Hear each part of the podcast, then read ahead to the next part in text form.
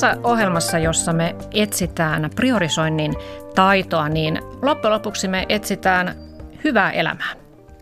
Saku Tuominen, oletko sinä löytänyt sen?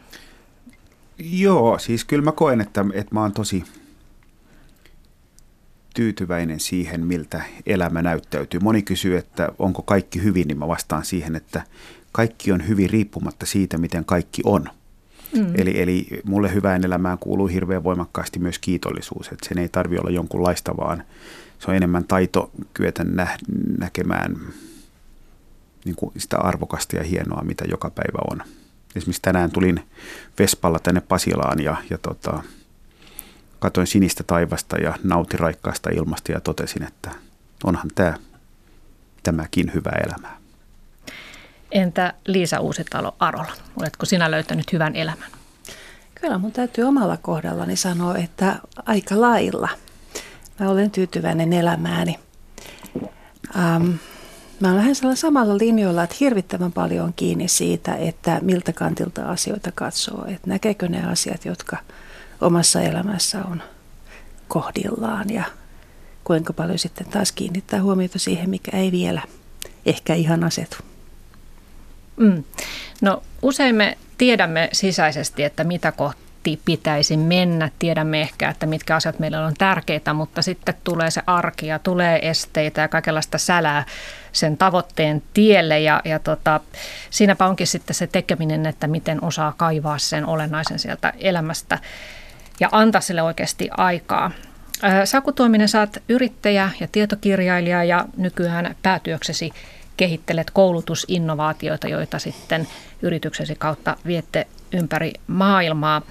Ja Liisa Uusitalo-Arolla, sinä olet työpsykologi ja työterveyspsykologi ja teet yrittäjänä töitä ja koulutat ammattilaisia erityisesti lyhytterapeuttiseen työotteeseen. Molemmat te tapaatte töidenne kautta paljon ihmisiä, muita työssä olevia ihmisiä, niin, niin jos te kysytte heiltä, että onko kiire, mikä on useimmiten vastaus? No mä, usein kun mä käyn puhumassa, niin mä kysyn tämän kysymyksen ja jos mä sanoisin, että otetaan 10 000 ihmisen otos, niin ehkä siellä kaksi tai kolme löytyy, millä ei ole kiire. 20 000. Joo, tämä on niin kuin sellainen sormituntuma leikkaus. Joo. No mitäs Liisa? No musta tuntuu, että Tämä voi olla oikeasti se ihmisten kokemus, mutta nykyään näkee sellaistakin ja kuulee sellaistakin, että ihmiset vähän peittelee sitä kiirettä. Että mennään vähän niin kuin tällaisilla, että niin kuin, kyllä tämä tässä ihan ja että kohta, kohta helpottaa ja ei tässä mitään ja, ja näin.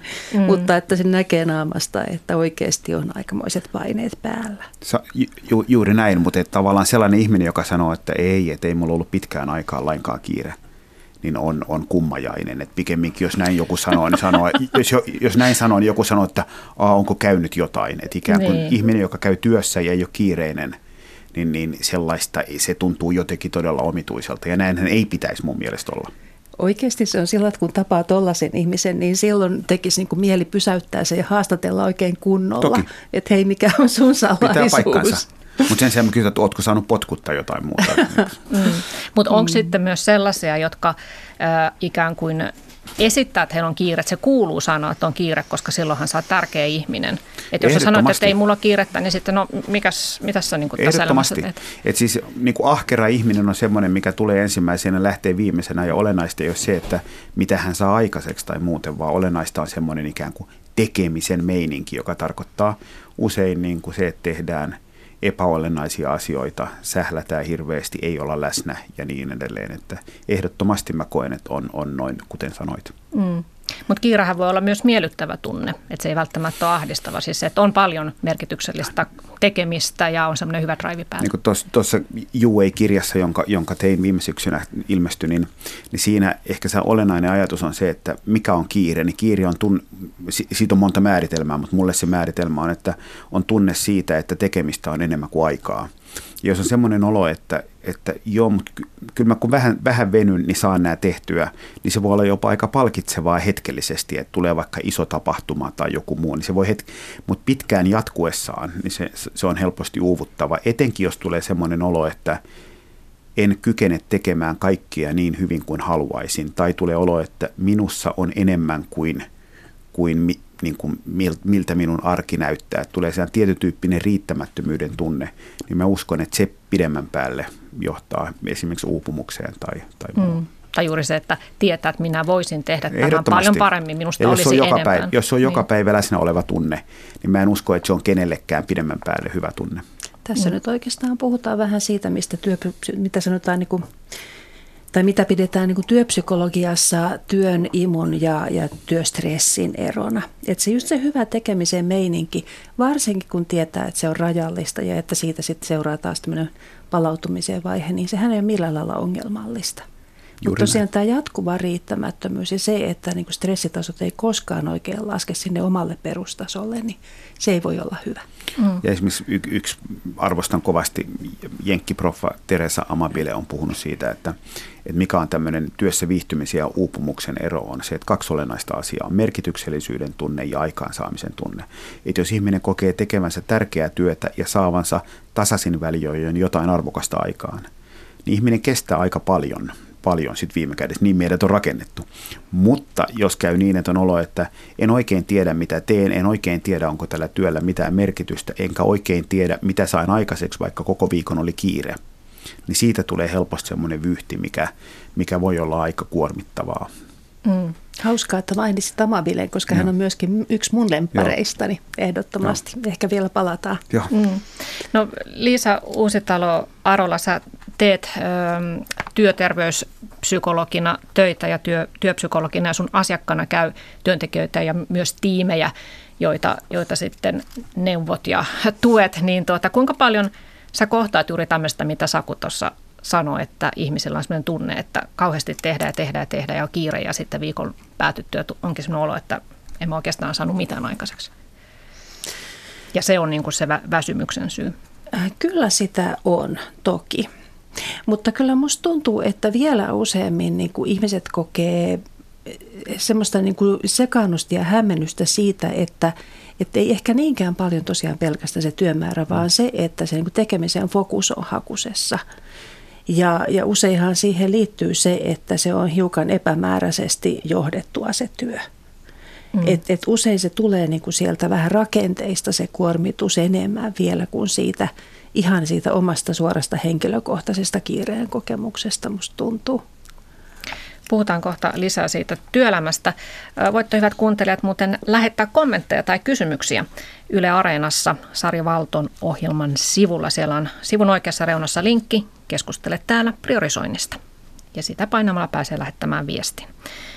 Joo, öö, mehän tehdään päätöksiä jatkuvasti ehkä myös huomaamattamme, mutta oliko joidenkin tutkimusten mukaan päivittäin jopa 60 000 päätöstä käy meidän mielessämme. Ja tiivistettynä kysymys on siis siitä, että me päätämme joko tehdä jotakin tai jättää tekemättä. Sanotaan jollekin asialle kyllä tai ei.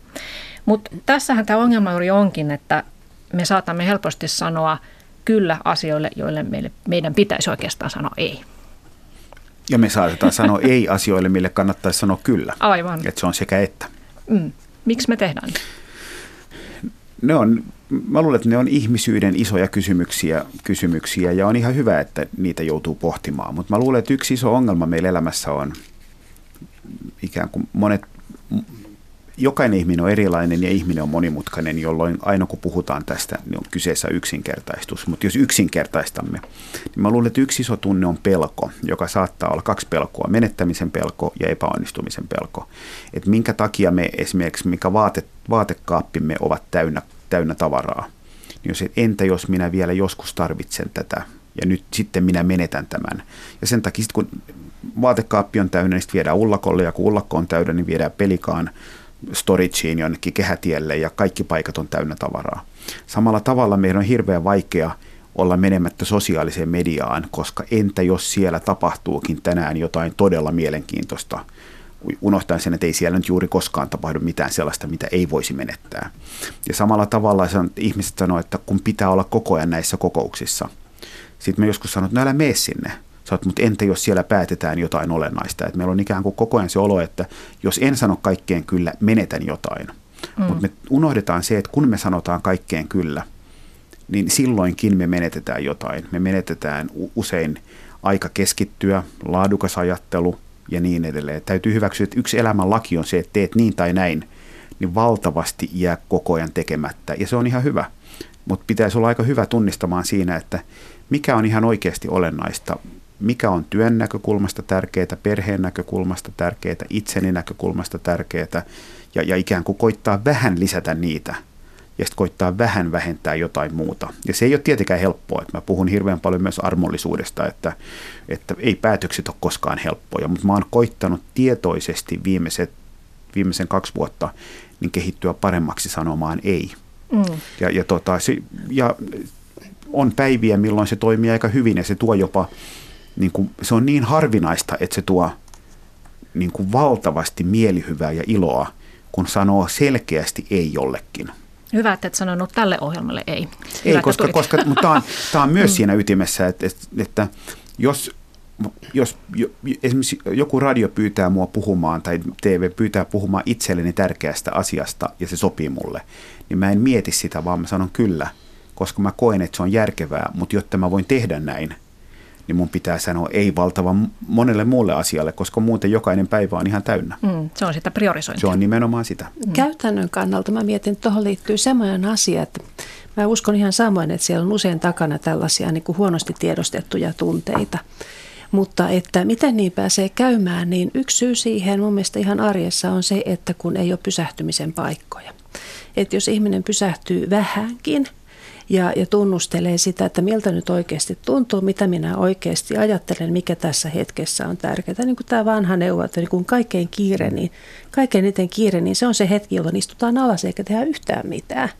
Mutta että se on me ollaan vähän niin kuin unohdettu ja sitten kun itse siinä niin kuin adrenaliini, adrenaliini tota noin, niin, tuiskeessa niin kuin painaa menemään eteenpäin, niin eihän, eihän se tule edes mieleen se ei niin kuin tunnu järkevältä vaihtoehdolta, vaikka se olisi se kaikkein fiksuin, mitä voisi tehdä. Mä, mä olen sanasta sanaa samaa mieltä, mutta mä kysyn kysymyksen, koska musta ollaan niin kuin olennaisen asian äärellä.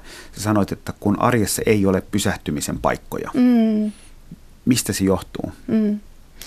Okei. Okay. Äh, siihen on varmaan aika monenlaisia syitä. Että yksi asia, jos mä nyt ajattelen ihan työpaik- työpaikkoja, työpaikkojen, työpäivien rakennetta, niin jos siellä on olemassa tauot, jotka on määritelty, jos siellä on ne pysähtymisen kohdat sillä rakenteessa ja käytännöissä, niin nehän on paljon helpompi pitää. Mutta että jos ne jää niin kuin yhden yksittäisen ihmisen itsensä johtamisen varaan, niin silloin se, on niin kuin, se vaatii paljon isompaa ponnistusta. No mä, musta, on niin kuin, musta tässä ollaan niin kuin mielenkiintoista, koska tässä mä niin kuin huomaan, että mä oon enemmän ja enemmän eri mieltä. Ikään kuin joku ulkopuolinen luo rakenteen ja joku ulkopuolinen määrittää tauon, koska ihminen on niin, niin kuin tavallaan heikko, että hän ei kykene asettamaan itselleen mitään rajo, niin kuin rajoja, vähän kärjistäen. Niin mä itse ajattelen, että, sitten viime kädessä se hirveän suuri osa tästä lähtee itsestä. itsestä. Että me ollaan menty niin, että jos on jotain haasteita, niin haasteet liittyy vanhemmista, kotikasvatuksesta, työnantajasta, työpaikasta, verottajasta, työnantajasta, se, niin kuin kaikesta. Ja mä itse, että aika paljon ihminen, aika paljon, aika moni ihminen voi itse tehdä. Ja, ja Mutta tota, jos sä oot vaikka siivooja tai kaupan kassalla töissä, Erittäin niin, paljon voi tehdä kaupan kassalla. Mutta se tauko ei voi välttämättä määritellä mutta hän voi esimerkiksi miettiä, millä tavalla hän rytmittää elämän sen työn ulkopuolella, millä tavalla hän keskittyy lasten kanssa olemiseen, millä tavalla ihminen nukkuu, millä tavalla hän syö, mitä hän lukee, mitä hän ei lue, milloin hän, minkä verran, että me, et me aika paljon voidaan tehdä tiettyjä asioita. Mm. Ja mä itse huomaan, että mulle esimerkiksi valtavan iso ajatus on ollut se, että, että mä pyrin olemaan olematta myöhässä. Että mä tuun kaikkialle ajoissa, tuun kaikkialle rauhassa, tuun kaikkialle keskittyneenä, koska se lisää mun mielen rauhaa ja se parantaa mun kykyä palautua valtavan paljon. Ja mä tiedän, että ihmiskohtalot on hyvin erityyppisiä ja muuta, mutta meillä on hirveän paljon semmoista, että ei, niin kuin ei ihminen tähän itse pysty ja ei kaikki pysty ja joiden ammatit on erilaisia. Jokaisella ihmisellä on valtavan paljon taakkaa tai huolia tai, tai muuta, mistä kukaan ei tiedä. Meillä kaikilla on omat taistelumme. Mm. Ja sen takia mä oon niin armollinen, että kaikilla se on vaikeaa, mutta mä uskon ihmiseen. Mä uskon siihen, että jokainen meistä niin pystyy itse ja sieltä se muutos lähtee viime kädessä. Kyllä ja jokais, jokaisella ihmisellä on niitä valinnan paikkoja, päätöksiä joka päivä pitää tehdä ja jokainen päätös vie kohti jotain tiettyä tavoitetta ja tiettyä suuntaa. Mä ajattelen, että tuossa mitä sä puhut, niin siinä on aika paljon kysymys siitä, mitä kutsutaan työn tuunaamiseksi. Eli se on niin kuin sitä osuutta, mikä missä hyvänsä työssä on, on sitä oman vaikuttamisen aluetta. Mutta kyllä mä silti ajattelen niin, että esimerkiksi minä yrittäjänä olen hirveän erilaisessa asemassa verrattuna siihen, että mä olisin nyt sanotaan vaikka jossain vanhusten osastolla, pitkäaikaishoito-osastolla. Totta kai. Eh, tota noin niin, lähihoitajana, niin tilanne on niin kuin lähtökohtaan aika erilainen. Sitten myöskin niin kuin se, että, että kuinka monta vuotta sulta on vienyt tulla tähän niin kuin oivalluksen kohtaan. Että kyllähän me isketään päätä seinään todennäköisesti useimmat aika paljon ennen kuin me älytään se, että mikä on se oman, oman niin kuin vaikuttamisen mahdollisuus. Toki. Ja, ja tässä puhutaan niin kuin ihmis, ihmisyyden peruskysymyksistä, mutta esimerkiksi paljon ihmis, ihmisen kasvua kehitystä tutkinut Carol Dweck, Stanfordin yliopiston professori, puhuu siitä, että yksi tärkeimmistä asioista, mihin, mihin, mihin suuntaan koulua pitäisi kehittää, on se, että aika pienestä pitäen niin kuin lapselle aletaan opettaa tiettyjä taitoja siitä, että millä tavalla hän reflektoi itseään, millä tavalla hän niin kuin on, vähentää vertailua toisiinsa, millä tavalla kokee, että itse kykenee vaikuttamaan elämään ja muuten, niin ne sanoo, että ne on merkittävästi onnellisuuteen tai hyvään elämään tai kasvuun tai muuhun vaikuttavia asioita. Ja sen takia niitä pitäisi alkaa pienestä pitäen opettaa. Mehän ollaan ollut, oltu pääsääntöisesti kaikkialla maailmassa aika huonoja opettamaan tämänkaltaisia taitoja, koska todetaan, että ne sitten syntyvät päätä seinään hakkaamalla – kun ollaan 50 tai jotain muuta. Ja mä jotenkin optimistina uskon, että, että ehkä, ehkä voisi myös nopeammin tapahtua, tapahtua tämä kehitys. Jos katsotaan maailmalla vaikkapa, vaikkapa teinityttöjä tai muuten, niin yleisin tunne, mikä teinitytöillä on lähes kaikkialla maailmassa on ahdistus. On tietyn tyyppinen niin uupumus ja ahdi, kielteinen tunne. Muitakin tunteita on toki paljon. Mm. Ja silloin pitäisi koulussa syvällisesti pohtia esimerkiksi, että millä tavalla tähän tunteeseen päästään jo kouluaikana jollain tavalla kiinni ja annetaan nuorille joitain työkaluja, että he kykenevät ikään kuin reflektoimaan ja elämään mahdollisimman hyvää elämää. Ehdottomasti. Mutta mennään takaisin tähän ein, ein sanomiseen, että millä asioille pitäisi sanoa ei, niin vielä vähän sitä haluaisin lisää pohtia, että miksi meille on niin vaikea sanoa ei. Ja tuossa Saku Tuominen otti aiemmin esille, että olet joillekin ihmisille sanonut, että, että jos on vaikka työpaikalla joku kokous, mistä tiedät jo etukäteen, että se vie vain aikaa, siellä ei kuitenkaan päätetä mitään tärkeää, tai että se ei varsinaisesti koske sinua, mutta sinne pitää mennä, jotta et näyttäisi jotenkin hankalalta ihmiseltä, niin, niin tuota, niitä oikeastaan pointtini on tämä, että moni varmaan menee paikkoihin ja tekee työpaikalla asioita sen takia, että hän säilyttäisi sen tietyn aseman, että hänestä ei ruvettaisiin ajattelemaan, että mikä tuo tyyppi nyt oikeastaan on. Että tämmöiset alitajuiset mm. asiat varmasti ohjaa meitä. Sosiaalinen paine on tietysti aina olemassa kaikissa tilanteissa, missä ihmiset on toistensa kanssa, mutta kyllä yksi semmoinen tietysti ihan oleellinen asia on se, että jos ei ole kunnolla selvittänyt itselleen sitä asioiden tärkeysjärjestystä, niin on kauhean vaikea tietää, mille sanoo ei ja mille sanoo kyllä mm. ja myöskin valikoida niissä puitteissa, missä nyt itse, itsellä on vaikutusvaltaa valita, että mitä tekee ja mitä ei tee. Mm. Ja se on kyllä ihan totta, että sitä vaikutusvaltaa keskimäärin ihmisellä on huomattavasti enemmän kuin mitä itse tajuaa, mutta monta kertaa se temppu on just siinä, että pääsee sen äärelle, että niin kuin älyää, missä se vaikutusvalta on ja kuinka sitä mm. voi käyttää ja kuista voi laajentaa – Mm. Mutta me itse tässä puhutaan, tiedän, että valtaosa ihmisistä ei ole johtavassa asemassa, mutta monet ihmiset myös on. Niin, niin mä puhun paljon myös johtamiskulttuurista, että miten firmoja johdetaan ja myös siihen, miten työntekijät vaikuttavat johtajiin. Että sehän ei ole yksisuuntainen, vaan se on aina dialogi hyvässä firmassa. Ja, tota, ja mä itse, kun mä johdan ihmisiä, niin mä koitan rohkaista siihen, että ihminen sanoo, että tämä on ihan merkityksettä, että tämä on han, niin kuin hankalaa, vaikeaa. Niin mä sanon, että älä tee, lopeta Mm. Tämä viikkokokous on huono, lopetetaan. Tämä järjestö lopetetaan. Me sanon kaikki, että lopetetaan kaikki, mietitään mikä on parempi. Mm. Ja yllättäen siitä tulee myös ihmisille energiaa, kun sanot, no voidaanko me lopettaa. Me sanot, että miksei, me ollaan aikuisia ihmisiä, että me itse päätetään täällä, mitä tehdään. Ja, ja, tota, ja kun ikään kuin rohkaisee ihmisille, työntekijöille myös tietyn tyyppistä toimijuutta, Että he voivat, niin kuin, niin kuin mä esimerkiksi sanon, että ihan sama missä teet töitä, teet ihan missä haluat, kunhan on hyvä olla, kunhan päästään tiettyihin tuloksiin, kehutaan toisiamme, muutetaan. Jos on ongelma, niin ei valiteta, vaan puhutaan siitä, että voiko sitä tehdä jollain eri tavalla. Jos on joku, mitä kaikki kokee hyödyttömänä, niin lopetetaan. Mutta ongelmahan on se, että jos Suomessa puhutaan vaikka kokeilukulttuurista, niin kokeilukulttuuri tarkoittaa yhdeksän kertaa kymmenestä jonkun asian lisäämistä. Että kun on liikaa jo nyt, niin kokeillaan, että josko saataisiin vielä jotain lisättyä. Ja kokeilukulttuuri ani harvoin tarkoittaa jonkun lopettamisen kokeilemista – ja me esimerkiksi kokeillaan siihen, että me koko ajan kokeillaan asioiden lopettamista. Mm. Jos, jos kukaan ei ole innostunut, kukaan ei tykkää, niin ei tehdä.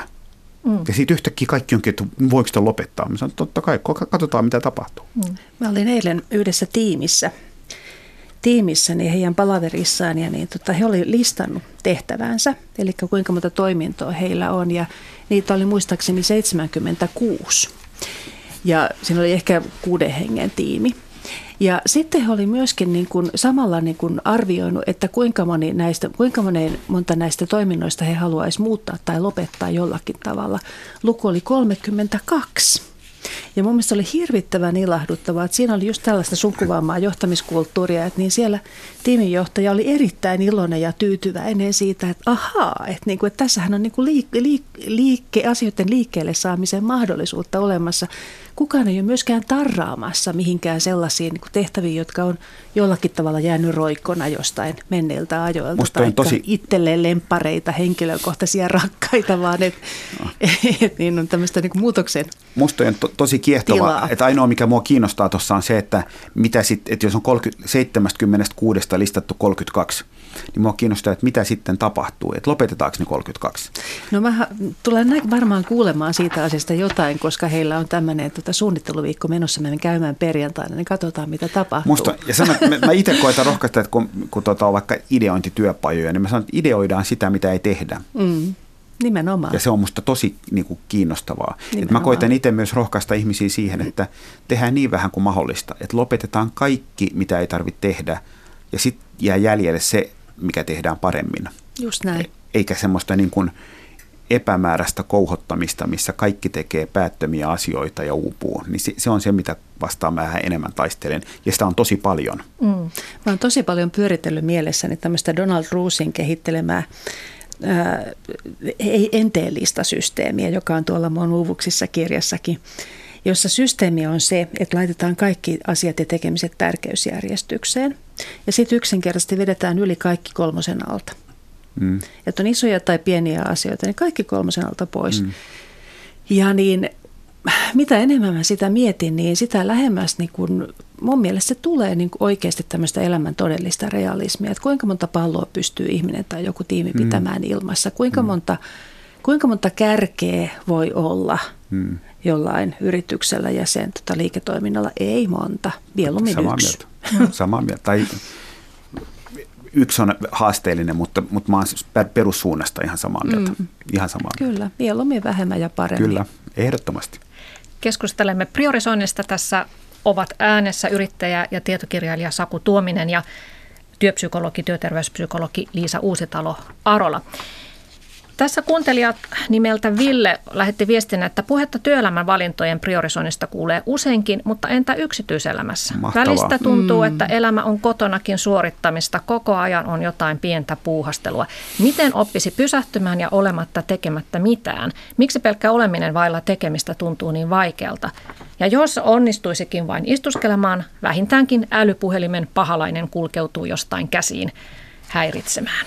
Mun mielestä on fantastinen.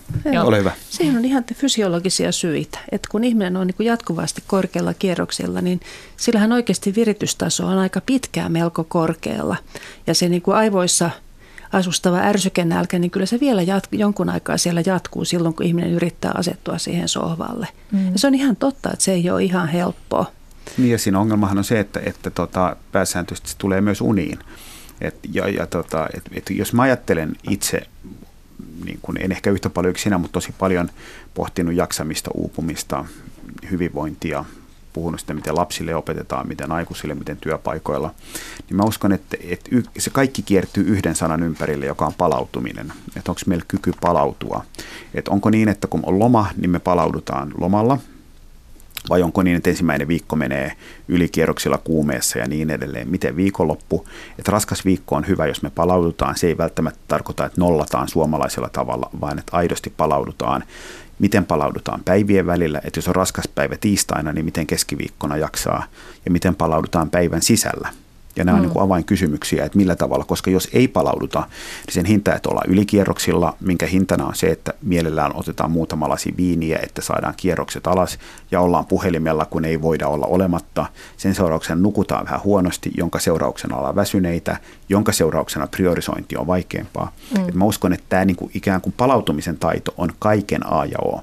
Ja silloin just mitä, puhuin, mitä Ville tässä kysyy, niin, niin kun me usein sanotaan, että mutta kun meillä on töissä niin vaikeaa ja esimies on hankala ja on ammattia, missä ei voi tehdä, niin, niin sitten samaan aikaan usein sanoo, että no entä sitten kotona, että pystytkö tekemään päätöksiä ja, ja muuten. Ja mä uskon, että viime kädessä hirveän moni asia lähtee sitten kuitenkin tavallaan kotoa, että, että jos miettii, että ihminen on hyvin levännyt, hän kykenee pitämään taukoja, hänen parisuhde on, on hyvällä mallilla, hän osaa pitää itsestään huolta ja niin edelleen, niin se merkittävästi vaikuttaa siihen, miten hän tulee työpaikalle, miten hän arvostaa sitä työtä, miten hän arvostaa työkavereita, miten hän suhtautuu ongelmiin ja muuten, että nämähän liittyvät toisiinsa tosi tosi paljon. Hmm. Mä ajattelen, siellä niin oikeastaan tämän, tämän niin palautumisenkin takana, se on äärimmäisen tärkeä asia, se on ihan välttämätön fysiologinen meka- mekanismi. Mutta mä luulen, että siellä takana on aika paljon myöskin sitä, että, että kuinka paljon on onnistunut säilyttämään semmoisen tilanteen, että elämässä oikeasti, aidosti, elävästi on muutakin kuin se työ. Eli siellä mennään nyt oikeasti jo sinne arvoihin, koska niin kun, kyllähän sitä on niin helpompi motivoitua niin kun vaikka nyt sitten makaamaan sillä sohvalla niin kauan, että ne aivot oikeasti rauhoittuu, jos siihen on niin semmoinen koettu selkeä syy.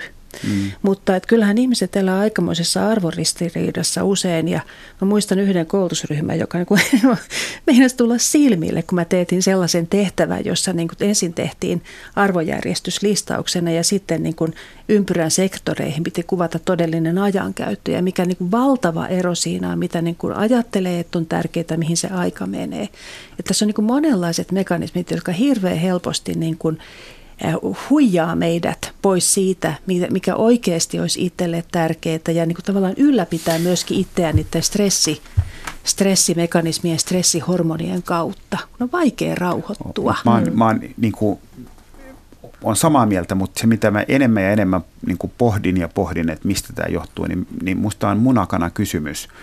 Ja mä uskon, että itse asiassa se niin kuin sählääminen, palautumattomuus, jonka seurauksena tulee väsymys, mm. niin se vaikuttaa nimenomaisesti tohon, että me ei nähdä niin kuin elämää, me ei nähdä arvoja, me nähdään elämä kielteisempänä ja muuten. Ja mä esimerkiksi huomaan, että kun multa kysytään paljon, että mikä on tärkein ohje, niin mä sanon, että tärkein ohje, minkä mä nykyään annan ihmisille on se, että kokeile sitä, että lopetat olemasta myöhässä. Et ole koskaan myöhässä mistään koska mik, miksi se on olennaista? Sen takia, että jos on myöhässä, niin alkaa se valitus, että tämä liikenne talvi yllätti, eikö nämä osaa ajaa, ajaa tota Mekelinin katu ei vedä, bussi ei tullut, helvettää, hank- siis se jatkuvaa. Jos me eletään koko päivä näin ja mennään tässä mielentilassa palaveriin, mm. niin yhtäkkiä kollegat ärsyttää ja kaikkea mm. muuta, ei enää muisteta, mitä siellä tapahtuu, jolloin koko päivästä tulee semmoinen ikään kuin vähän ahdistunut, kiireinen. Mm. Mutta jos päivien välillä et ei ole myöhässä, siirtyy rauhassa, miettii vähän mitä piti tehdä, niin yllättäen niin kuin kuuleekin asioita eri tavalla.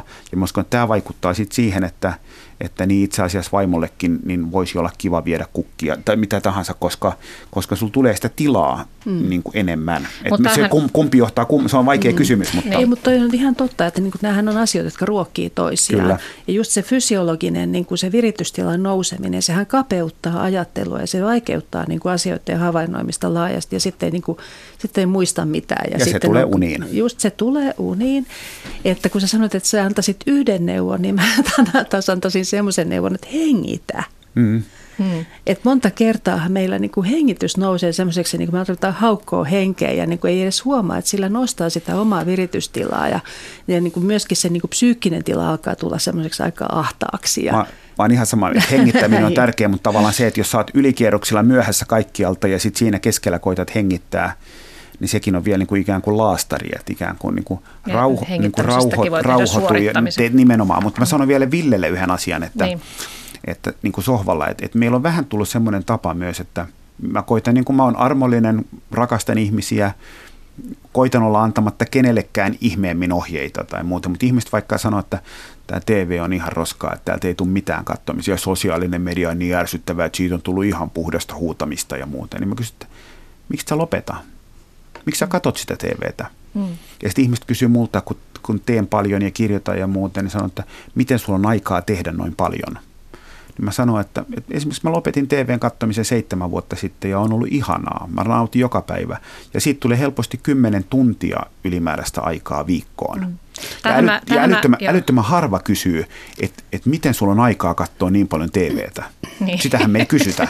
Aivan. Mutta oikeasti sinne sohvalle vielä ja siitä hengittämisestä, niin sehän ei viime kädessä ole laastari, koska just siihen tilanteeseen, kun on vaikea rauhoittua, niin oikeasti tiedetään, että, että nimenomaan uloshengitys ja sen jälkeinen tauko – mikä tulee, kun ihminen hengittää syvästi, niin se aktivoi kiertäjähermoa, mikä taas tarkoittaa sitä, että tämä niin kuin palauttava puoli aktivoituu, mikä vähentää sitä fysiologista stressitilaa, minkä takia on vaikea rauhoittua ja vaikea myöskin olla ajoissa paikalla.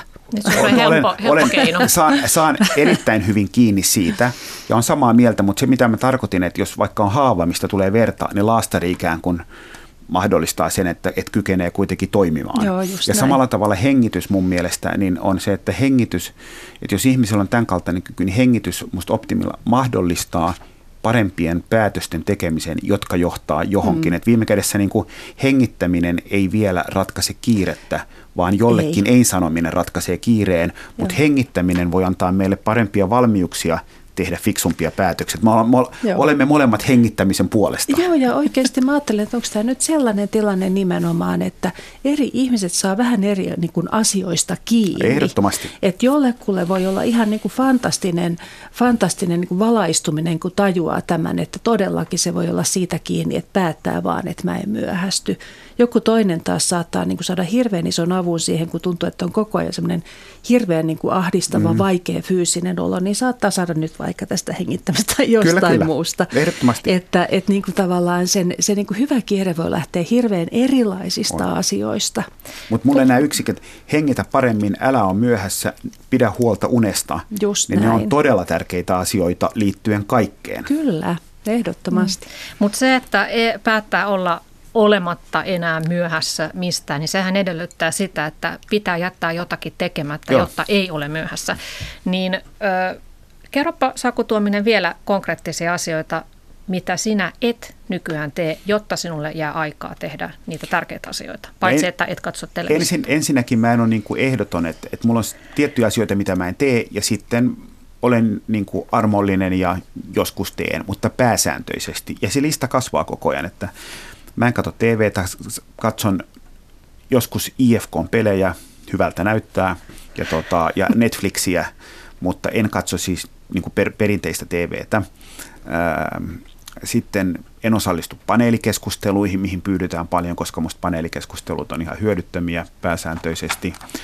En fasilitoi, en juona tilaisuuksia, en puhu Helsingin ulkopuolella, en käy iltatilaisuuksissa – cocktailkutsuilla niin kuin missään koskaan ja, ja niin edelleen. En lenkkeile, inhoan sitä niin kuin muuten. Et mulla on monia asioita, mitä mä totean, en tee, en tee, en tee. Saman suhteen ruoan suhteen, en käytä kevyttuotteita. Tämän kalta, että mulla on niin kuin iso määrä asioita, asioita, millä mun on helppo sanoa ei, koska mm. mä tiedän, että sen kaltainen en ole koskaan myöhässä, mikä on iso asia ja, ja niin edelleen. En mene firmojen hallituksiin, yksi poikkeus on tässä. En sijoita muiden ihmisten firmoihin, jos joku pyytää. Ja muuten, että mulla on iso määrä tietyn tyyppisiä asioita, asioita, mitkä mulla on pyhiä, mm. jotta mä voin tehdä niin, että jos opettajat pyytää apua, menen aina, aina teen pro bono työtä, tämän kaltaisia ja niin, että mulla on iso määrä asioita, mille sanon miettimättä kyllä, ja iso määrä asioita, millä mä sanon miettimättä ei, koska se antaa mulle tietyn tyyppistä rakennetta, rakennetta elämään. En vastaa meileihin illolla koskaan, en ikinä – niin, että sä oot tota, oikein tuolla tavalla rauhoittanut kyllä. sitä elämääsi. Tota, sähän oot itse asiassa kehittänyt oikein tämmöisen ajanhallintamenetelmän, jossa, jota oot testannut omassa elämässäsi ja se liittyy juuri siihen, että sanommeko asioille juu Joo. vai ei. Ja kun meillä kaikilla elämässä on niin kuin sekä semmoisia myötävirtaan vieviä asioita, mutta sitten myös asioita, jotka tuntuu kuin uisi mm. vastavirtainen, ne pitäisi sitten oppia Joo. tunnistamaan. Niin jos ihan lyhyesti esittelet tämän menetelmän. No se on, kun, ha, mie, mieshän on sillä tavalla hauska olento, että mie, mies tarvii menetelmä, jotta mies kykenee. Na, naiset on niin paljon kehittyneempiä, että he, mm-hmm. he eivät tarvitse tällaista, mutta mies tarvii yksinkertaistuksen. Mutta se perusajatus on sen kaltainen, että, että just niin kuin sanoit, että on asioita, mitä me odotetaan, että tästä tulee vielä jotain hienoa, tämä on merkityksellistä, on tärkeää tai päinvastoin tämä on aika yhdentekevää ja epäkiinnostavaa. Ja sitten on asioita, minkä tekeminen tuntuu innostavalta ja raskaalta. Ja mä uskon, että se asia, mikä uuvuttaa meidät, asioita, mitkä on, on niin kuin tuntuu tärkeältä, mutta tosi raskaalta päivästä toiseen, viikosta toiseen. Se voi olla ihmissuhde, se voi olla mökkiremontti, se voi olla firmassa joku iso päätös, joku iso hanke. Ja mä uskon, että mehän kasvetaan sellaiseen, että kaikki arvokas on vaikeaa. Ja mä ajattelen, että entä jos näin ei olekaan? Että et entä jos kaikki arvokas on innosta, ei aina helppoa, mutta innostavaa, työn imo, imu tai joku muu. Ja mä koitan olla tosi har, niin kuin herkkä sekä yksityiselämässä että työelämässä. Että jos joku asia on ollut vaikka kolme kuukautta tosi raskas, niin on kaksi vaihtoehtoa. Joko lopetetaan tai muutetaan jotain. Ja jos sillä on ollut iso merkitys, mä usein sanon töissä, että tuntuuko kevyeltä vai raskaalta, kaikki sanoo raskaalta. Sanot asia selvä, pidetään palaveria ja mietitään, että lopetetaanko vai muutetaanko. Miten saadaan keveys tähän toimintaan takaisin. Ja sitten jos on asioita, mitkä on pieniä ja tuntuu raskaalta, niin mä koko ajan kokeilen enemmän ja enemmän sitä, että ei tehdä ollenkaan. Lopetetaan veke, veke, veke, jotta saadaan tilaa sinne niin, että, että voidaan tehdä jotain, mikä on innostavaa ja hyvää. Ja me ollaan niin kuin myös esimerkiksi töissä todettu, että hauska idea tehdään. Hmm. Eikä niin, että hauska idea mietitään, niin. koska se sanotaan mietitään ei tarkoita yhtään mitään, Joo. vaan sanoo välittömästi, että hauska idea tehdään. Ja tätä voi sitten soveltaa tietysti yksityiselämänkin puolelle ehdottomasti. Että ehdottomasti, mitkä, että puhutaan että vaikka... Mulla vaikka kuin harrastus, mikä ei tuota mulle itse asiassa mitään iloa, se vie vaan aikaa. Lopetetaan Ehdottomasti, että, että jos ikä, että meillähän on tapana se, että me käydään jossain jumpassa tai urheilussa tai lenkillä tai jotain muuta ja valitetaan, että, tai se olo, että taas pitää lähteä, pitääkö lähteä. Niin, että jos me ollaan parempi, että ei, ei mennä, ei tehdä. Ja sitten luotetaan siihen, että – että kyllä sieltä tulee tavallaan korvaava, innostava juttu, jos me ollaan herkkiä sille. Mutta jos me ei tyhjennetä mitään, on tosi vaikea lisätä mitään. Mm. Ja mehän ollaan hirmu, että mä koitan enemmän niin kuin veke, veke, veke ja totean, että nythän tässä elämässä on aika paljonkin itse asiassa tyhjää.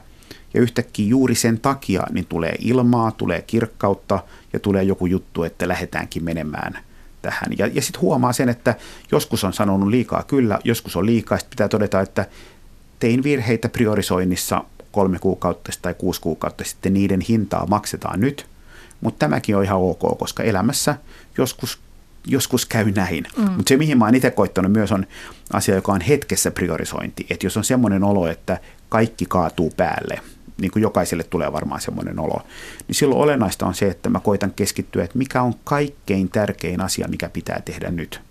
Ja koitan tehdä sen – koska mä uskon siihen, että kun tekee jotain hyvin ja laadukkaasti, niin yhtäkkiä siitä tulee semmoinen niin kuin etäinen hallinnan tunne, että no ehkä tässä sitten kuitenkin selvitään.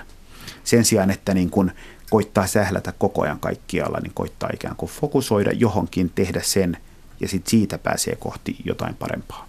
Tuo hallinnan tunne on tosi tärkeä asia että se säilyy ja että sen saa takaisin, jos se alkaa karata. Mä mietin vaan tuossa, tuli mieleen, kun sä puhuit tästä kevyestä ja raskaasta tekemisestä, niin sitä, mitä Martin Seligman ja muut positiivisen psykologian edustajat on puhunut meidän niin kuin vahvuuksista. Mm. Ja se on hirveän hauska, että kun tekee tämmöisen testin ja yrittää sitten sieltä niin kuin listata ja saakin listatuksi ne omat vahvuutensa, niin hän sanoo, että Seligman sanoo, että siellä tyypillisesti viiden kärkivahvuuden joukossa on, on ehkä kaksi kolme sellaisia, jotka on ihan aitoja. Että ne on niin semmoisia, mihin nimenomaan liittyy tämä keveys. Mm. Sitten on näitä elämän varrella opittuja, jotka on niin kuin, okei, että, niin kuin, että kyllä mä nyt osaan johtaa mm. ja kyllä mä nyt osaan niin kuin näin, mutta että ei tämä ole mikään sydämen asia. Mm. Ja mä ajattelen, että niihin voi ehkä niin kuin herkemmin tulla se semmoinen niin raskauden mm. ja kivireen tunne, tunne että niin kuin, okei, että tästä nyt niin kuin tätä tehdään. On, ja, mutta silloin mä jotenkin koitan itse kehittää semmoista niin kuin valmiutta kyseenalaistaa ne. Mm-hmm. Että jos joku tuntuu, niin kuin, mutta kyllä, kyllä tätä pitääkin tehdä, niin vai, vai pitääkö? Joo, aivan. Mutta mä ajattelen, että se on niin kuin yhtä hauska katsoa niin kuin toisinpäin, että tunnistaa sen, että mikä on itselle ihan aidosti semmoinen, että voi myöskin kyllä, sanoa kyllä. kultasuoni, että niin, missä saa hyvää tulosta kevyesti ja mitä ihan oikeasti sitten kannattaa priorisoida, jos on niissä asemissa, että pystyy – oikeasti sitä mm. työtänsä muokkaamaan. Ja mä koitan itse olla myös sillä tavalla, mä uskon, että reflektoin, niin kuin reflektoinnista lähtee tosi paljon, että kykenee mm. miettimään, mi, ky, kykenen miettimään, mitä mietin. Ja mä koitan myös olla herkkä sille, että, että jos mulle tulee positiivinen asia uniin tai alitajuntaan, tai negatiivinen asia, että et ikään kuin kun olen suihkussa tai saunassa tai lenkillä tai koiran kanssa ulkona tai muuten tai kun nukun, niin, niin jos joku ikään kuin pieni asia, mikä on positiivinen, tulee ikään kuin koko ajan uniin, niin mä koitan olla niin kuin here, hereillä ja todeta, että mm. tässä on ehkä jotain enemmän kuin mitä mä oon kuvitellut, että ehkä mun pitäisi kokeilla vähän enemmän tehdä tätä. Ja sitten jos on joku asia, mikä tulee viikosta toiseen uniin kielteisellä tavalla, niin mä totean, että nyt, nyt vedetään henkeä, mietitään, että miksi tämä tulee, voiko tälle tehdä mitään, ja usein, mutta kaikelle ei voi tehdä mitään, niin se on semmoinen, mikä on vastoin mun omaa ajattelutapaa. Mä uskon, että lähes kaikelle voi tehdä jotain, minimissään muuttaa omaa suhtautumista siihen. Mm. Ja se Esimerkiksi on se, mikä... siivoaminen. Olla että se nyt on pakko tehdä, mutta sen voi ehkä tehdä jollain muulla e- tavalla. Ehdottoman. Kuin... No sitten voi kysyä, että, että jos siivoaminen ahdistaa, niin lopeta. Älä siivoa. Ei, ei pysty. Mutta mut, mut, mut, mut eikö vaan, no jos ei, jos ei pysty, niin silloin voi myös niin kuin tavallaan opetella arvostamaan, että jos ei voi lopettaa, niin kuin on, mä koen, että siivoaminen tai, tai nukkuminen tai ku, niin kuin kuittien tekeminen tai joku, joku tämän kaltainen asia, niin jos sitä ei voi lopettaa, niin silloin voi oppia jollain tavalla arvostamaan sitä. Ja mä uskon, että sieltä tulee se niin kuin, tyytyväisyys myös, että sen mm. sijaan valittaa koko ajan kaikesta. Mm. Mutta tässä priorisoinnissa, jos ajatellaan elämää kokonaisuutena, niin on kysymys siitä todellakin, että tunnistaa asiat, jotka ovat itsellensä tärkeitä, niitä omia arvoja. Se on sitä elämän tarkkailua, että mm. rupeaa siivoamaan, että hei, tämä on, tästä mä haluan päästä eroon. Liisa Uusitalo, Arolla, sä, sulta on juuri ilmestynyt kirja Uuvuksissa. Puhut siinä erityisesti työuupumuksesta ja ja myös tästä arvojen kirkastamisprosessista se ei ole mikään helppo homma eikä, eikä tuota nopea. Mutta sulla oli siinä aika hyvä sellainen käytännön harjoitus, kirjoitustehtävä, että voi miettiä, että mitä siihen elämään oikeastaan haluaa. Että kirjoittaa sata lausetta, jotka alkavat en halua enää, ja sitten kirjoittaa sata lausetta haluan elämääni lisää. Ja sata on niin paljon, että siinä alkaa tulla väkisinkin jo sieltä alitajunnasta tavaraa, niin Joo, se on, on aika hyvä, hyvä Se on keino. nimenomaan se niin kuin vitsi, että se pitkä lista ja itsensä pieni väsyttäminen, niin se huijaa tietyllä tavalla, että sieltä kynnyksen yli voi tulla sellaista, mitä niin kuin tietoinen mieli ei ihan hiffaa. Mutta tota, oikeastaan kun mä ajattelen tämän elämän isoja, isoja tärkeysjärjestyksiä, niin kyllähän se semmoinen tietynlainen takalauta on se, että me kaikki, kaikki kerran kuollaan. Ja, ja niin kun, kyllä mä ajattelen, että sitä on aina niin kuin silloin tällöin niin kuin hyvä miettiä ihan siltä kannalta, että mitkä on niitä asioita, että, niin, että mitkä, mitä, niin kuin, mitä haluaa jättää jälkeensä. Mm. Ja se oli jotenkin niin hurja, kun mulla on siellä useampia tämmöisiä uupumuksen kokeneiden ihmisten mm. haastatteluita. Yksi sanoi sillä lailla, että kun me täältä lähdetään, niin se on niin kuin, se kaikki jää niin kuin kahvikuppi pöytään. Et siihen se niin kuin jää – ja että niin kuin, et, et, et niin kuin mitä, mitä niin kuin haluaa tehdä mm. ennen sitä, kun se kahvikuppi on siinä pöydässä ja me ollaan pois. Mm, mihin mm. haluaa käyttää aikansa. Nimenomaan. Mm. Ja sitten myös se oli tässä sun uuvuksissa kirjassa hyvä pointti, että, että jos haluaa sitä elämänmuutosta, niin pitää olla myös valmis opettelemaan kenties uusia taitoja. Kyllä, kyllä. Että sulla oli tässä, oliko hän mies, joka halusi tuota, elää vähän terveellisemmin, niin hän opetteli aamuisin pilkkomaan vihanneksia ja hedelmiä kulhoon ja piti huolen, että hän söi päivän Joo. aikana sen kulhon. Et se on vielä helppo tapa, mutta sitten jos keksiikin, että mun pitääkin lähteä tästä omavaraisviljelijäksi Pohjois-Karjalaan tekemään tätä elämänmuutosta, niin se vaatii vähän Saanko kommentoida, että mun, mun mielestä tuossa on fundamentaali virhe tuossa, tuossa äskeisessä, mitä sä sanoit, okay. koska niin me puhutaan, joka on se, että tässä elämässä pitää oppia uusia taitoja. Niin pitää olla valmis. Saa Aha. oppia, niinkö? Se on, se on mun mielestä tavallaan se juttu, kun sanotaan, että, meidän, että jos me sanotaan, että lifelong learning, että meidän pitää oppia kaikkia, ei ole todellista, että taasko pitää oppia jotain. Ja mun mielestä meidän pitäisi lähteä siitä niin kuin itse enemmän enemmän sitä, että onpa mahtavaa, että voin oppia uusia asioita. Että luojan kiitos, niin kuin vielä on niin paljon uutta, mitä saa oppia.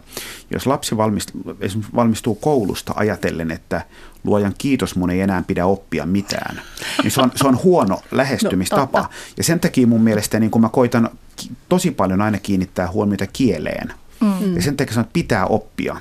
Niin mä aina sanon, että No, jos, saa se on hyvä, no, hyvä jos huomio. nyt mietitään ihan realismin kannalta, niin kyllähän kaikkeen oppimiseen niin kuuluu myöskin semmoinen epämukavuusalueelle astuminen. Mutta se ei tarkoita, että se olisi pitää, vaan ei, saa. Ei, mutta se tarkoittaa sitä, että kaikki tuntemukset siinä matkan varrella ei ole niin kuin välttämättä aina niin kauhean hemasevia. Niin se mutta, pitää mutta olla myös tahdonvoimaa jonkin verran. No, ei, sekin no, on väärä. Ta- ta- mä itse sanoin, että tässä on niinku, ei ole mulle. Mä sanon, mä sanon itse, itse, että tässä on niinku, Nyt tulee vääriä sanoja. Jokainen saa käyttää niin kuin, niitä sanoja kun haluaa, mm-hmm. mutta ne sanat vaikuttaa meihin paljon. Ja esimerkiksi niin kuin epämukavuusalue, niin mä oon kauan sitten lopettanut epämukavuusalueella olemisen. Että musta älyttömän paljon, mä pyrin olemaan aina mukavuusalueella aina kun mahdollista mukavuusalueella, ihanaa. Ja mulle vaan se, että saa oppia uusia asioita, on mukavuusalue. Onko se, se niin kuin oppimisalue? Se on mukavuusalue, se on, se on ihanaa. Mukavaa. Mulle okay. epämukavuusalue on se, että ei saa oppia. Hmm. Mutta eikö joutu... ikinä semmoista vähän epämiellyttävää epävarmuuden tunnetta? Se on ihanaa. Aha, okei. Okay. Epävarmuus on ihana. Se, että asiat ei toimi, on ihanaa. Mä voisin heittää tähän semmoisen oikein... Mitä sä oot juonut aamulla? Ei, se, on, se on elämän asenne, että on, on, on mahtavaa, että kaikki ei toimi. Mm. Jos joku sanoo, että miten me voidaan olla varmoja, että tämä toimii. Mä että ei voida olla ja se on hyvä. Katsotaan, mm. mitä tapahtuu. Mä voisin heittää tähän semmoisen, mä en muista mikä, minkä suunnan psykoterapeutti se oli, joka aikanaan sanoi, oikein semmoiseen parhaaseen piisamirotta-tyyliin, että oppiminen on aina häpeä kokemus. Ja se on ihan niin kuin musta toi, niin kuin just tämän kaltainen, mutta myös ikään kuin puhutaan lifelong learning, niin tota, juttelin yhden OECDn niin kuin lifelong learning huippututkijan kanssa. Hän oli mielenkiintoinen ajatus, joka sanoi, että, että ehkä se sana on väärä, että ehkä sen sanan pitäisi olla lifelong doing, joka tarkoittaa, että meillä on semmoinen ikään kuin elämän asenne, joka on se, että elämässä voi tehdä erityyppisiä asioita, joista osa toimii ja osa ei. Ja sen takia mä esimerkiksi olen lopettanut myös epäonnistumisen. Että et mä en niin kuin epäonnistu, vaan mä teen asioita, joista osa toimii ja osa ei. Mutta mä en jaa niitä onnistumisia ja epäonnistumisiin, mm. vaan kokeiluihin niin ja hyvään elämään. Kokeillaan ja ei toimi, opittiin jotain hienoa. Mm. Ja se on niin kuin erityyppinen, että mä koitan kaikilla, kaikilla kielellä tuoda elämään ja lähipiiriin ja työyhteisöön keveyttä. Ei sitä, että pitää oppia, ei sitä, että ollaan epämukavuusalueella, ei sitä, että on raskasta, vaan sitä, että ollaan kiitollisia, kehitytään, opitaan niin kuin kaikkea muuta. Ja siinä on, se on pieni ero, mutta mä uskon, että sillä on itse asiassa aika iso ero vaikkapa uupumus, uupumuksen niin kuin vastaisessa taistelussa. Oikeastaan niin, tota, siis toi on hirveän hyvä ajatus sillä tavalla, että kyllä monesti mä ajattelen ja itsekin niin kun yritän ohjata ihmisiä ajattelemaan sillä tavalla, että kun ensinnä tietää, että niin kuin mitä haluaa, nyt edes noin suurin piirtein, niin se, että, että niin kuin niitä erilaisia elämän tapahtumia niin kuin voi arvioida siltä kannalta ja myöskin omia ajattelutapoja voi arvioida siltä kannalta, että niin kuin, kuinka niin kuin hyödyllinen tämä nyt on, mm. kun sä oot menossa niin kuin tohon suuntaan, että auttaako tämä sua vai viekö tämä johonkin mm. ihan muualle. Että mm. Tavallaan semmoista niin kuin, suht niin kuin neutraalia arviointia, että niin kuin, mm. mikä se suunta mihin on nyt, mihin tämä niin kuin, vaikka nyt joku itseruoskinta vie, joka ei vie oikeastaan ikinä mihinkään hyvää suuntaan. Tota, tuo on mielenkiintoinen musta, että arvioida kuinka hyödyllistä tämä on, niin mä koen, että se on jollain tavalla niin kuin hyvä ajatus, jos se tehdään jälkikäteen. Mutta mä en koe, että se on hyvä ajatus, jos se tehdään etukäteen, mm. koska me hirveän paljon etukäteen mietitään, että onko tämä hyödyllistä vai ei. Joo. Mä usein vastaan, että en tiedä, katsotaan. no, ja sitten huomaat, mat, huomaat matkan varrella itse asiassa, tämä on paljon hyödyllisempää kuin mä kuvittelin. No. Ja joskus huomaa, että tämä on aika hyödy, tämä tuntuu ihan yhdentekevältä ja muuten, että mä koen niin kuin enemmän tekemisen kautta havainnointi, eikä etukäteen niin kuin ylipohtiminen. Toisaalta kyllä ihminen myöskin, niin kuin, kun kerran oppii kokemasta, niin täytyy sitä jollakin tavalla hyödyntää. Että se on sekä että. Varmaan Kokeillaan, on mutta myöskin nojataan siihen, mitä on opittu. Varmaan näin, mutta ihminen muuttuu ja maailma muuttuu ja olosuhteet näin muuttuu. Et me hirveän usein sanotte, että me kokeiltiin tätä 80-luvulla ja tämä ei toiminut. Niin se ei tarkoita sitä, se oli etteikö tämä... Juuri näin. Joo. No yksi semmoinen tärkeä pointti sitten myös siinä, että ennaltaehkäisee sitä uuvahtamista, niin on se, että kun joku asia nyt tehdään, niin, niin voi myös oppia hiukan laskemaan sitä rimaa. Saku Tuominen, sun Juu ei-kirjassa oli hyvä, hyvä sitaatti Matti Servon runosta. Martti. Martti Servolta, että se on nippa nappa niukin naukin, rima heiluu, muttei putoakaan. No se, tässä oli niin kuin vähän niin kuin ristiriitainen mun mielestä kysymys sen takia, että kohta yksi, niin, niin mä olen e, niin kuin armollisuuden niin kuin enemmän ja enemmän, mitä ikää tulee, niin armollisuuden puolesta puhuja. Eli, eli Deepak Chopra on sanonut hienoa, että mikä on elämän tärkein ohje on se, että take it easy, easy come, easy go. Että osa toimii, osa ei, se on ihan ok. Että et, et älä niin kuin perfektionismi pahasta – koita niin kuin hyväksyä, että kaikki ei toimi niin kuin haluat. Martti Servon sitaatti on siinä osin sen takia, että, että meistä on tullut tällaisia nippanappa niukin naukin ihmisiä, että me valmistaudutaan kokouksiin huonosti, meidän agendat on huonoja, me vastataan e-mailiin ihan miten sattuu, meiltä jää tärkeitä asioita tekemättä ja me toivotaan, että me ei narahdeta, että me eletään koko päivä niin, että voi kun kukaan ei saisi kiinni mua siitä, kuinka ohuella jäällä tässä mm. niin kuin mm. mennään. Mutta mä ajattelin tämän positiivisena, että se rima heiluu, mutta se ei putoa, no, se, että se voi mennä ite, myös Mä niin, itse että... uskon, että tota, yksi mun suosikki runoilijoista, J.D. McClatchy, mikä ku, valitettavasti kuoli viime vuonna, niin sanoi, että, niin kuin, että meidän olennainen asia elämässä on se, että kuinka paljon huomiota ja rakkautta me laitetaan meille tärkeisiin asioihin. Oli kysymys, kysymys ihmissuhde tai vaikka presentaatio tai vaikkapa johtaminen tai joku muu. Ja, ja mä koitan itse mennä siihen, että ikään kuin meidän tekemisen, että siinä mitä me tehdään olisi läsnä oleva tekemisen laatu. Että tässä on kirkasta ajattelua ja tehdään intohimoisesti, eikä niin, että kaikki tehdään nippanappa niukin auki. Nykyään mm, niin mm.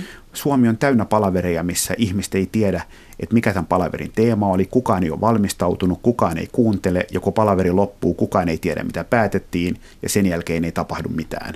Ja ihmiset täyttää viikon tällaisilla luokattomilla yhdentekevillä palavereilla. Ja niistä mä koitan koko ajan päästä intohimoisesti eroon. Ja tietysti se, että jos joutuu olosuhteiden pakosta laskemaan liiaksi sitä rimaa, niin sekin uuvuttaa, että jos on vaikka pedantti työntekijä vaikka vanhusten hoivalaitoksessa ja sitten sen työtahdin takia ei pysty tekemään sitä työtä niin kuin itse oikeasti haluaisi. Jos, niin ei, pysty vasta... tekemään edes, jos okay. ei pysty tekemään edes sellaisella, sellaisella niin kuin kohtuullisella riittävällä tasolla. Että se ei nyt aina ole niin kuin siitä mm. kiinni, että tarvii edes olla erityisen pedantti. Niin. Mm. Mutta mä sanon tuohon, että, että musta tuossa on avain, avainasia, mutta, mutta vähän eri tavalla kuin mitä itse sanoit. Että mun mielestä pitää niin kuin laskea tavallaan rimaa, mutta ei, sun, ei sen suhteen, kuin, niin kuin mikä on tekemisen laatu, vaan sen suhteen, mikä on tekemisen määrä. Eli että meidän ei tarvitse tehdä koko ajan kaikkea, että ihmiselle, mikä riittää, niin mä sanon, että ihan suhteellisen pieni määrä asioita riittää tässä elämässä ihan hyvin – kunhan ne tekee hyvin. Se, mikä ei tavallaan, että me tehdään valtavasti kaikkea keskinkertaisesti, niin mä luulen, että siitä tulee päinvastoin riittämättömyyden tunne. Mm.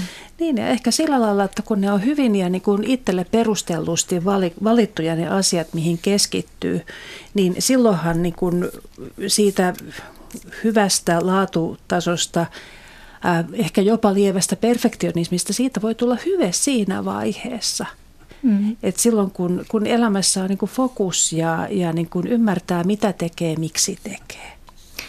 Liisa Uusitalo, Arola ja Saku Tuominen, kiitoksia teille tästä keskustelusta. Ja hyvät kuuntelijat, elämää kannattaa tosiaan säännöllisen väliajoin vähän siivota, että mukaan mahtuu rentoutta ja on sitten tilaa ottaa vastaan joskus yllättäviäkin asioita. Hyvää päivänjatkoa.